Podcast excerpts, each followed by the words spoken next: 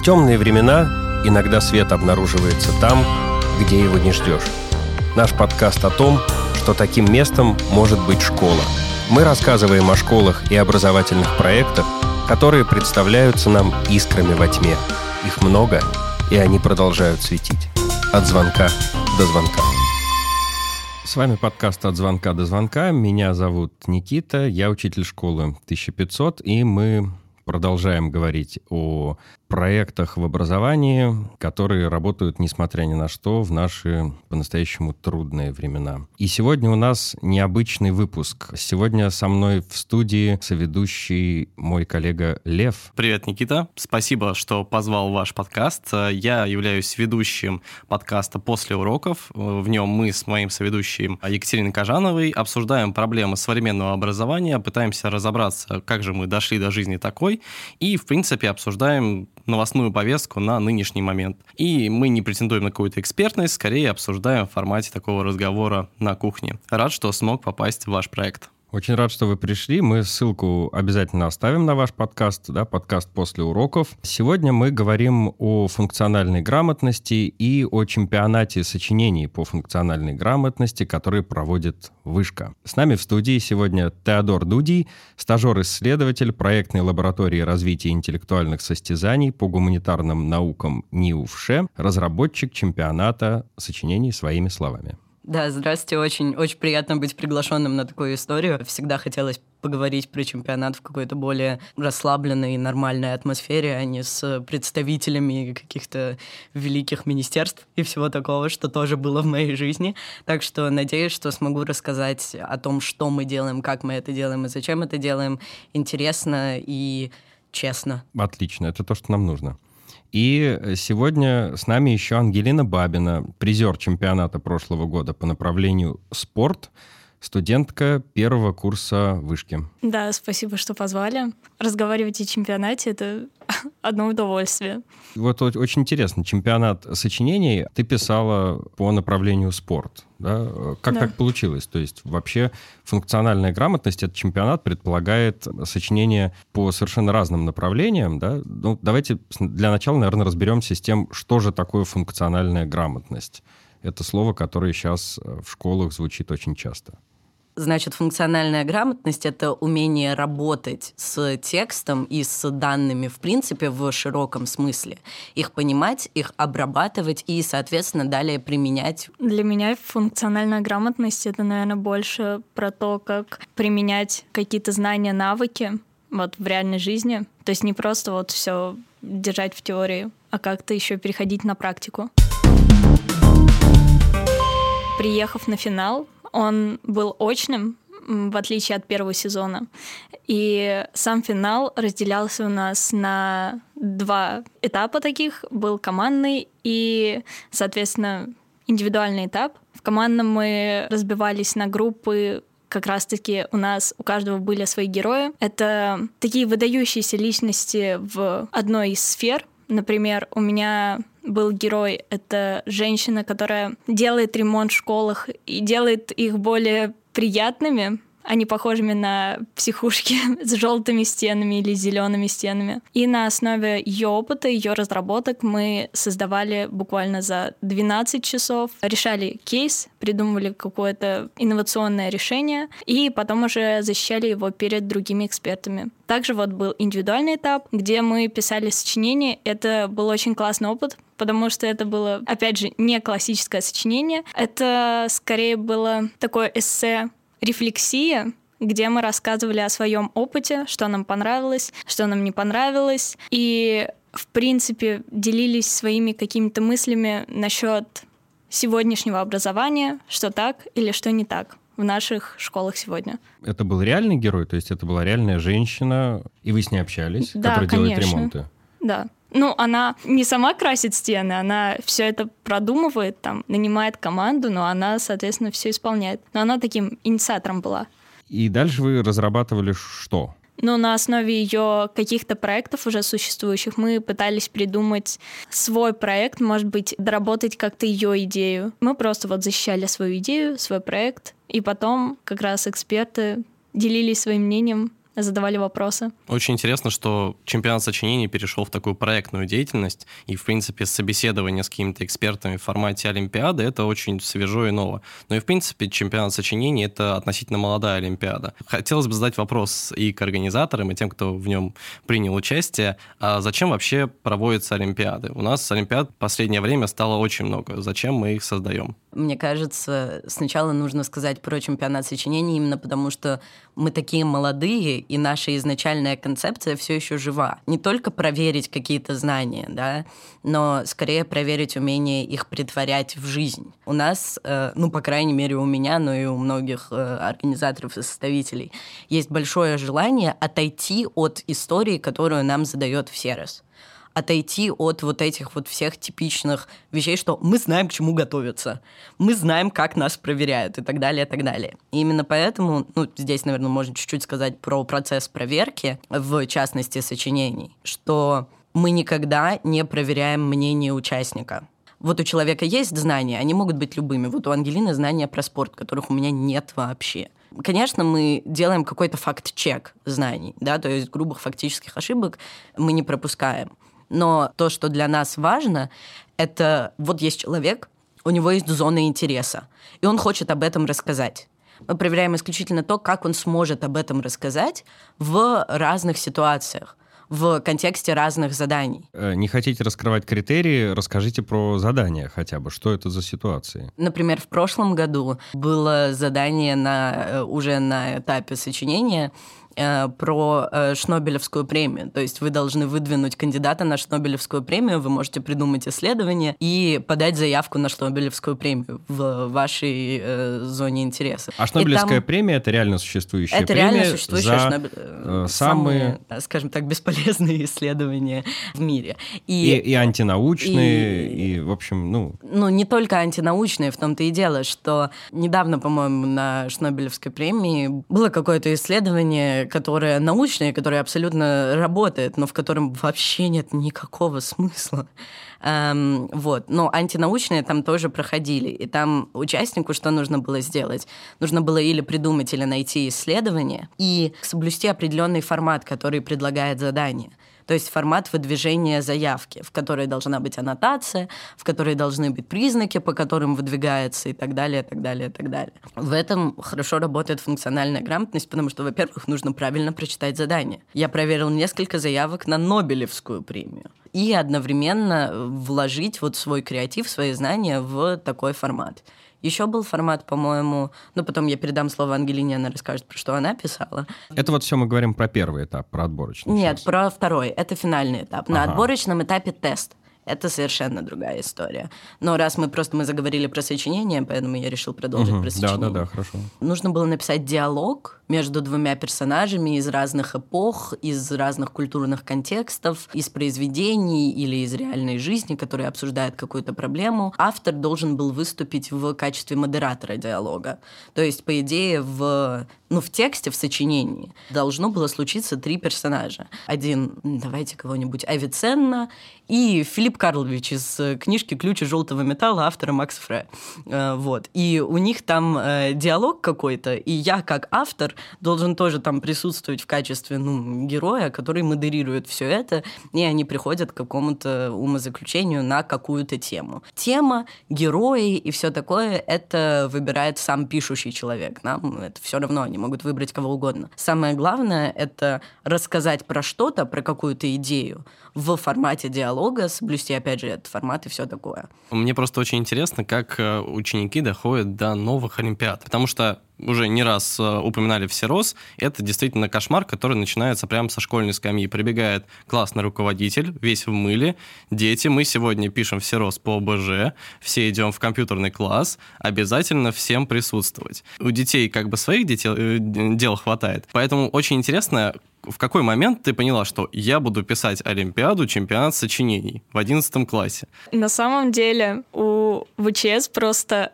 очень крутая рекламная кампания, я просто увидела рекламу и подумала, ну, это какой-то конкурс классный. Я даже не знала о всех тех профитах, которые можно получить вот по прохождении финального этапа.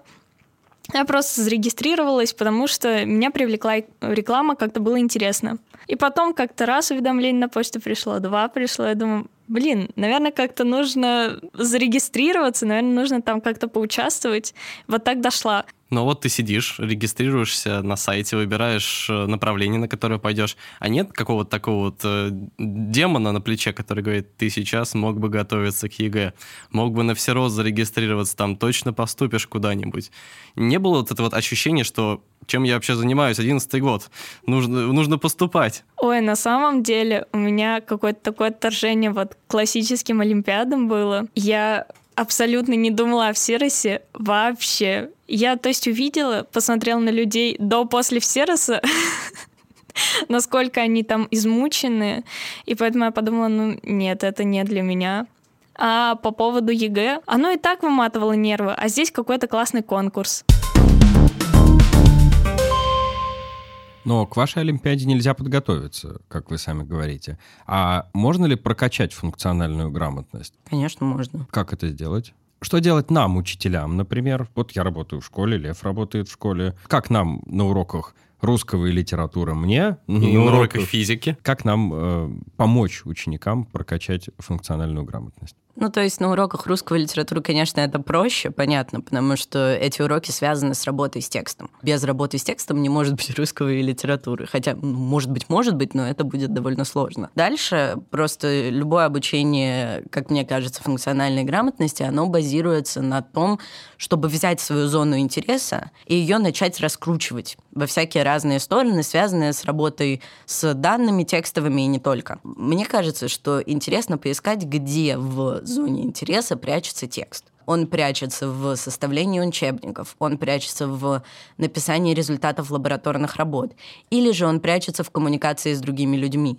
Потому что, ну вот когда рассказываешь о какой-то вещи, которая кажется сложной со стороны, э, и рассказываешь о ней человеку, который об этом ничего не знает, Здесь, э, мне кажется, функциональная грамотность включается на максимум просто. Когда объясняешь какую-то вещь человеку, который совершенно не знает, ваши знания которые есть у вас в голове, нужно как раз преобразовать в такой текст и в такую информацию, которую может понять этот человек. То есть в физике, ну, грубо говоря, там я накидаю пять идей, которые у меня есть в голове по поводу того, где прячется функциональная грамотность. Она прячется, самое главное, в уже реальной научной работе. То есть мы ищем спонсоров, мы хотим грант, мы хотим передать свое дело другому человеку, и нужно его так описать, чтобы другой человек понял. По-моему, у нас не сыграло задание, которое должно было быть в том году, что вы исследователь, у вас есть исследование, вы не можете больше им заниматься, вам нужно его так описать, чтобы ваши последователи могли его продолжить. В общем, интеграция того, как мы можем говорить о вещах, которые нам интересны или которыми мы занимаемся в абсолютно разных контекстах, она важна. Еще вот пригласили там, ну вот, допустим, у вас есть ученик, ему очень нравится оптика, и его пригласили на такую достаточно известную тип видео, там, где нужно объяснить четырьмя способами, да, дошкольнику, школьнику, студенту и так далее, и так далее. Это еще работает, в принципе, довольно неплохо как проверка знаний и одновременно как тренировка функциональной грамотности. Поговорить разными способами о вещи, о которых хорошо знаешь, и так ты поймешь, знаешь ли ты ее на самом деле, и одновременно начнешь учиться говорить о ней. Мне очень понравился пример с лабораторными работами. Это постоянная боль, что, наверное, у нас очень сильно роднит с учителями литературы и учителями русского, то, что дети не умеют писать. А ты, приходя в некоторые школы, там у них шаблон есть задание, а вывод — это я сделал то, что было в задании. И когда ты пытаешься ученика сказать, ну ты напиши, что, что ты сделал, что ты непосредственно делал, что ты узнал. Как-то вот не хватает как раз-таки этой функциональной грамотности, ну и в физике очень часто проверяется на самом деле читательская грамотность, потому что умение прочитать условия задачи и понять, что там написано, это треть э, от оценки твоей итоговой по физике. Еще ну, треть на математику уходит. Ну вот кажется же, что ученикам как раз легче работать по шаблону. Тут тебе не нужно включать голову, голову.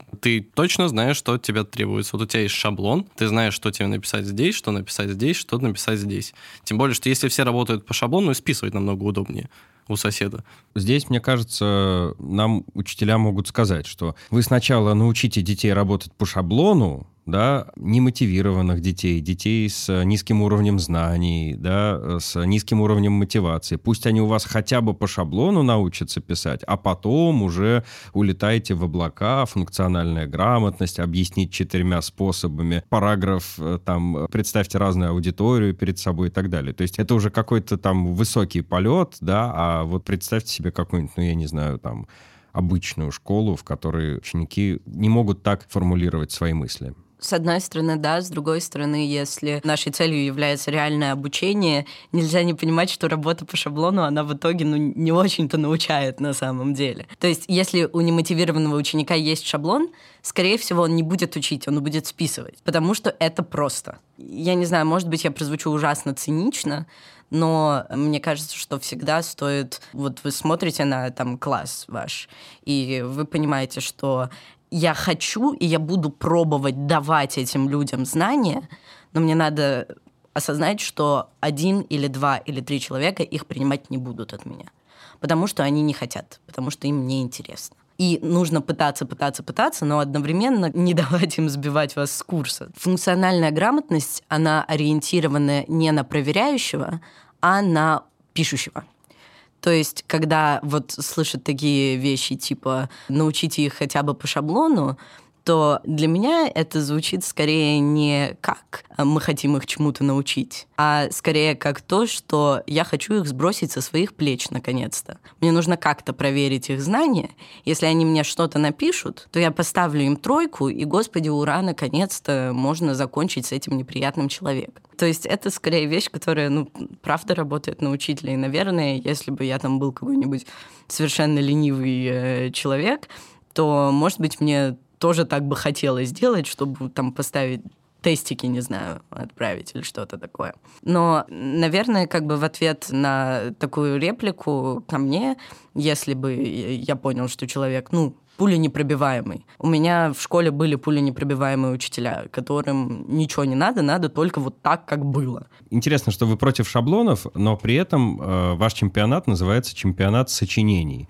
А сочинение, кажется, это такая, ну, самая шаблонная штука в школе. Как раз когда учитель дает сочинение, он, да, проверяет не мысли учеников чаще всего, а чаще всего он проверяет просто, что ученик может как-то пересказать то, что он и так услышал на уроке, да, каким-то нормальным русским языком. И ваш чемпионат, тем не менее, называется не чемпионат эссе, например, да, вот я когда хочу, чтобы ученики написали что-то свободное, я даю им эссе. Я чаще всего говорю, ребят, напишите эссе, то есть свободное рассуждение на заданную тему. А вы почему-то именно называете это сочинением. Почему? У этого есть э, две стороны. Первая реальная и такая метафорическая и осмысленная. Это то, именно о чем вы говорите. Есть устаревшее такое закостенелое понимание того, что такое сочинение. И очень хочется это понимание перевернуть. Показать, что сочинение может быть абсолютно разным, что сочинение очень широкое слово. Сочинение то, что человек сочиняет из своей головы все.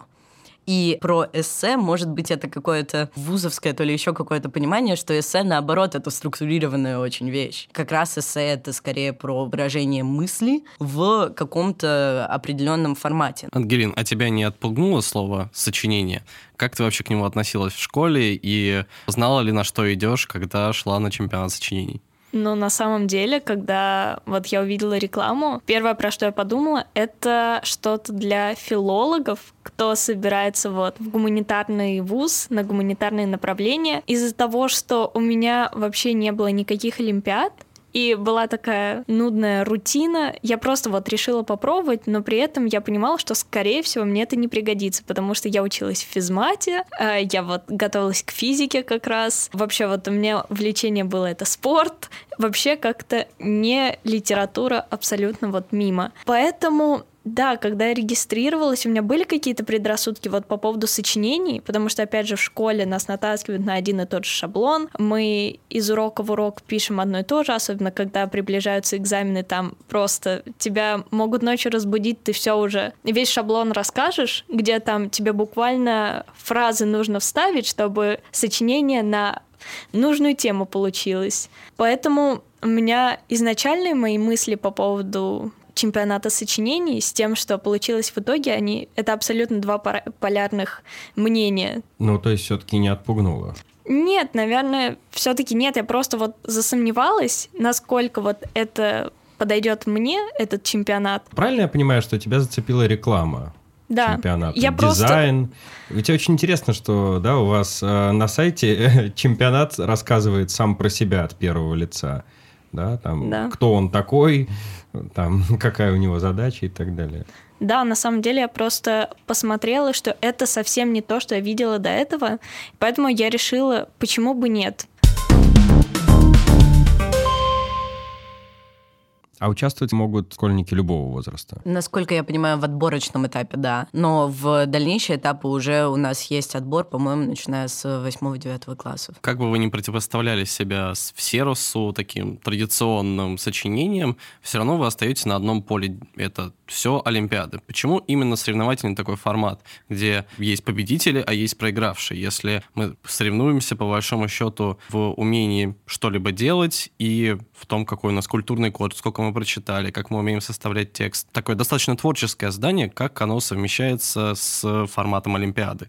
И нужен ли именно формат Олимпиады? В первую очередь, конечно, это желание противопоставить. И именно из желания противопоставить нужно играть на том же поле, на котором играют другие. Это не противопоставление яблоки и там ручки дверей, да, так не получится. То есть, чтобы создать прецедент, в контексте Олимпиад. Нужно самим быть Олимпиадой иначе не получится. И, ну, есть еще, конечно, абсолютно прагматические вещи. Крайне маловероятно, что ученики 9-11 класса будут участвовать в чем-нибудь, если это не будет конкурсом. То есть, конечно, в идеальном мире, где все занимаются тем, что им нравится, это было бы возможно, но это не так. Людям нужна мотивация, то есть реальные плюшки, которые они получают.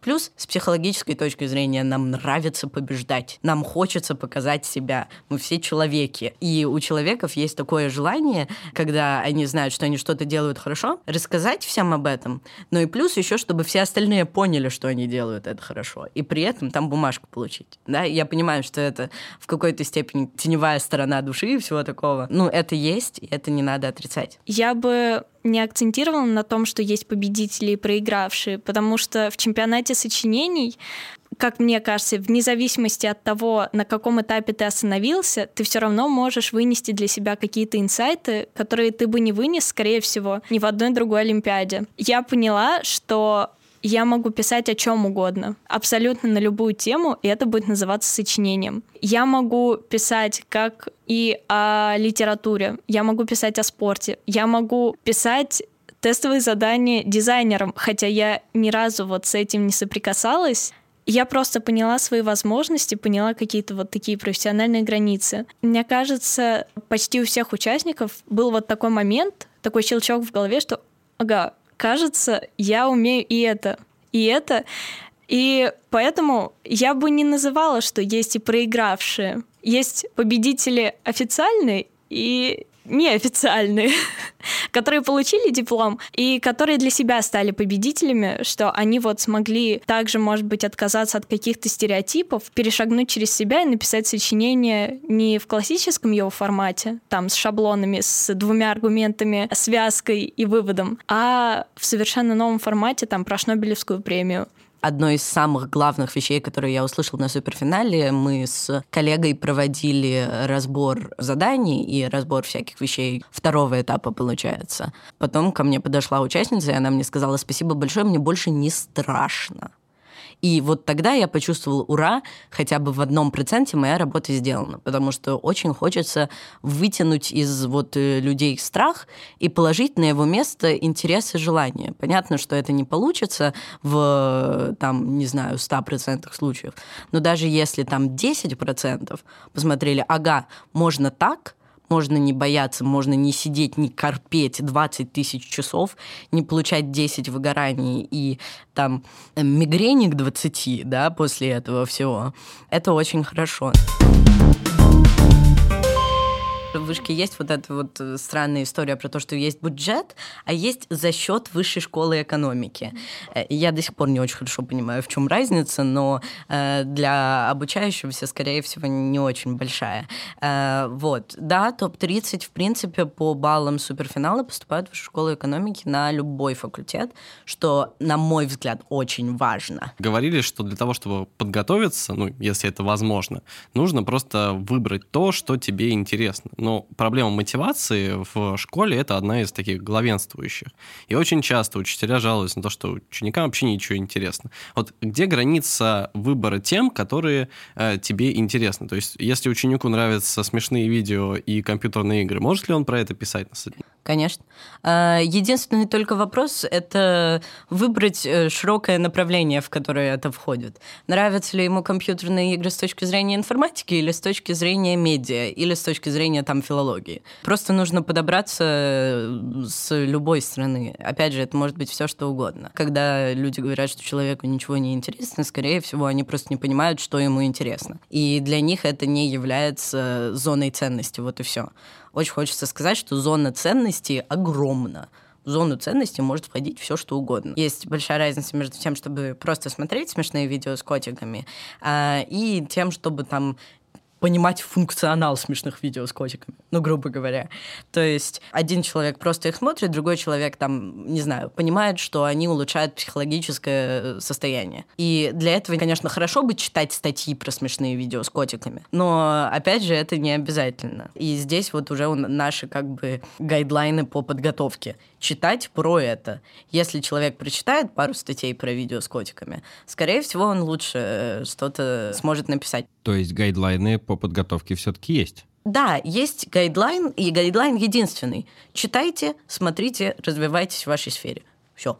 Вот он, э, наш самый главный guideline. Вам важно качество текста? То есть вам важно, чтобы предложения были с точки зрения языка правильно э, построены, сформулированы? Да, есть критерий, связанный с верностью.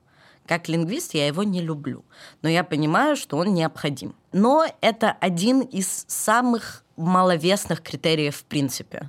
Он никогда не сможет перевесить реальную ценность текста. Я сейчас приведу один пример. Был текст в первом еще году ВЧС, когда все было онлайн. Идеально грамотный текст, прекрасный. Про Уолта Диснея и расизм. Грамотность — никаких проблем. Проблема скрывалась в том, что в тексте все слова были выделены разными цветами, и за каждым стояла эмоджи. В другом типе текста, например, в постике каком-нибудь, это было бы очень здорово, и мы бы это приняли. Но проблема в том, что когда существует предложение «Уолт Дисней был волшебником» и эмоджи волшебника, потом «но» восклицательный знак, ненавидел крестик, евреев, эмоджи синагоги. Вот тогда уже возникает проблема.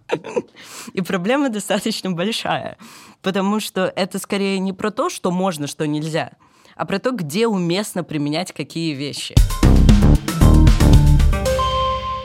Получается, мы рассказали про ваш чемпионат в обратном порядке. Мы сказали про суперфинал, групповую работу, практически проектную.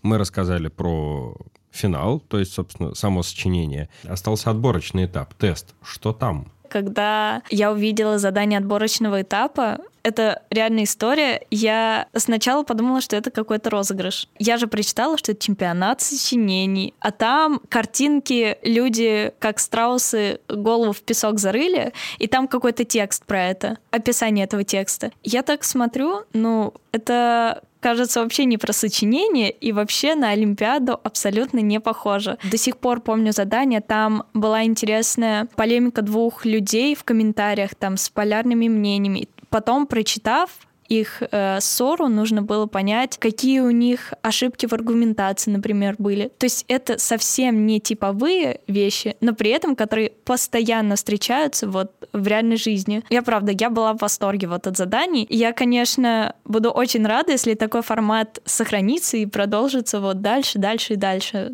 на последующие сезоны, потому что мне кажется, этот отборочный этап хорошо бы пройти каждому человеку, чтобы хотя бы вот разрядиться так и повеселиться отстраниться немного от того, что задания могут быть и такими. А сколько заданий в отборочном этапе? Каждый год по-разному. У нас есть правило, что задания меняются каждый год. Типы заданий меняются каждый год, потому что мы не хотим, чтобы никто ни к чему готовился. Нам это не нравится. Вот. Сколько в этом году, не буду говорить.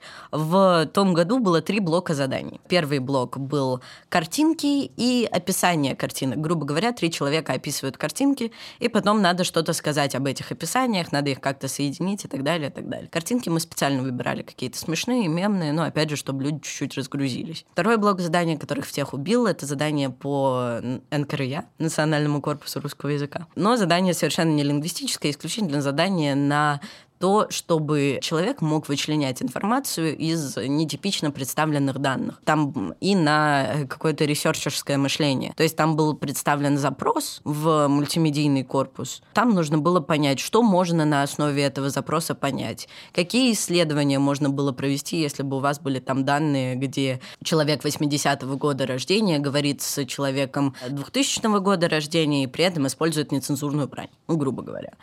А, вот. И там выборка исследований, которые можно провести по этому, которые нельзя провести по этому. И, соответственно, третье задание на текст, на вот эту вот дискуссию. Что все это объединяет? Да, это задание не на продукцию не на продуцирование текста или чего-то еще. Продуцирование уже начинается с э, второго этапа. Отборочный этап — это как раз вот этот вот первый шажок функциональной грамотности. У вас есть данные, вы на них как-то смотрите. Данные представлены в миллиарде различных вещей. И этот миллиард различных вещей можно назвать текстом. Вычлените, что верно, что неверно. Где здесь ошибка? Это вот э, наша любимая история про критическое мышление, про логические ошибки, про вот все это. Где человек в дискуссии совершил ошибку, где у него искажение э, вот это вот в голове и так далее, и так далее. То есть, опять же, критически смотрим на текст, вычленяем из него данные и так далее. Мы всегда считаем, что этот э, отборочный этап не должен быть уберсложным. Это исключительно, вот опять же, буду звучать как прожженный циник. Но в любой Олимпиаде долж, должен кто-то отсеяться в любом конкурсе кто-то должен отсеяться, и это нормально. И отборочный этап всегда проще других и всегда более ориентирован на легкую проверку, чем другие. У нас его просто компьютер проверяет, потому что это тест. Потому что нет возможности проверить 30 плюс тысяч микросочинений, даже микро, это не подходит. Нужно сначала отсеять, и потом уже отправить наверх, где люди могут писать сочинения и заниматься вот этим. Последний, наверное, вопрос, Ангелин. Мы уже говорили о такой социальной роли соревнований и победах в ним, но, тем не менее, в таком общественном сознании, наверное, еще образ чемпионата сочинений не до конца сформировался. Хвасталась ли ты своим призерством учителям русской литературы, своим одноклассникам, и какие были ответы, как они реагировали? Конечно. Для меня было таким счастьем вообще пробиться вот куда-то на финальный этап и при том там занять какое-то место. Но при этом, когда я приезжала, говорила, у всех было такое недопонимание, потому что, в принципе, люди не понимают, что такое чемпионат сочинений. И почему я из физмата участвовала в чемпионате сочинений, для них вообще вот никак не пересекались эти две, две новости, но потом, как вот я им разжевывала, что такое чемпионат сочинений на самом деле, какие там есть темы, по какой теме я писала сочинение, там уже приходило осознание и такой, ну, молодец. Спасибо вам большое за беседу. Участвуйте в чемпионате сочинений своими словами. Ссылка будет на нашем канале «От звонка от звонка». Я думаю, ссылка будет на вашем канале. Да, конечно же, в Телеграме можно будет найти всю информацию. И не забывайте регистрироваться, регистрация еще открыта. До 20 октября. Э, слушайте подкаст после уроков. Лев, мы к вам в гости тоже обязательно придем. Очень ждем, очень ждем. Это был подкаст «От звонка до звонка». Слушайте нас на всех платформах. Ставьте лайки, пишите комментарии. В описании вы найдете нашу почту. Пока.